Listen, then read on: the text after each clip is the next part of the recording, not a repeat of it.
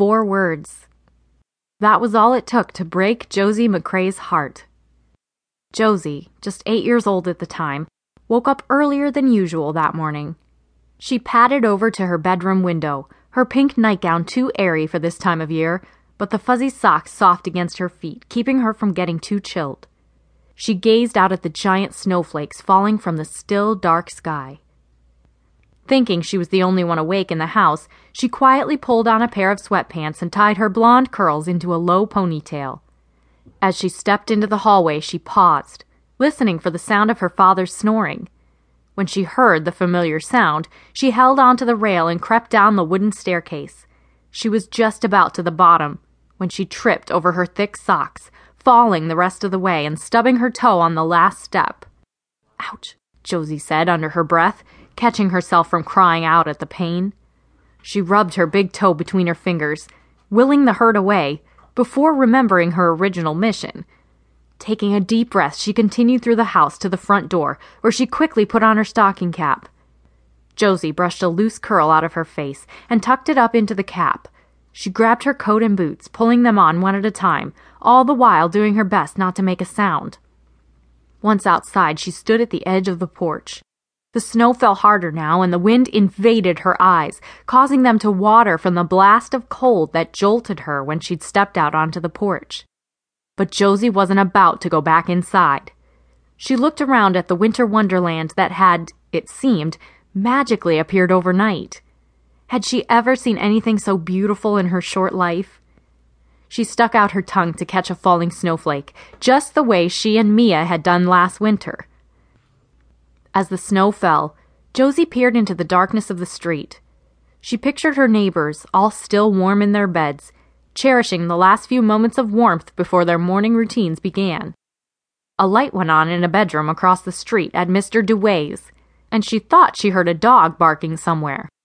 She was listening for the sound again when she saw the headlights of a car turn onto the street. Josie put her head back again and opened her mouth catching another snowflake and savoring the sensation of the wetness on her tongue. She could have stayed like that a long time if she hadn't been distracted by those blaring headlights. Turning toward the car, Josie squinted through the snow, waiting for it to pass. It didn't, and instead came to a stop in front of their house. She stared through the falling snow, trying to see the figure in the driver's seat. Moments later, the sound of the front door opening and closing behind her cut short her examination of the car and its unknown driver. Josie turned to see her mother standing behind her, fully dressed and made up. She was holding the blue suitcase that Josie and her father had picked out for her as a Christmas gift just a few months before. Mama? Her mother didn't respond. Instead, she reached up and wiped a rogue snowflake from her face. As she glided past a stunned Josie, she smiled at the stranger in the car. Was he waiting for her? Josie wondered. Mama? Josie said again, her voice breathless in the crisp winter air. Where are you going? Josie felt her legs move beneath her.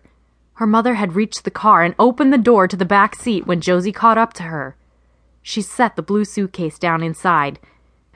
Josie could see the driver now his black mustache and wild eyes. She didn't recognize him, which frightened her even more.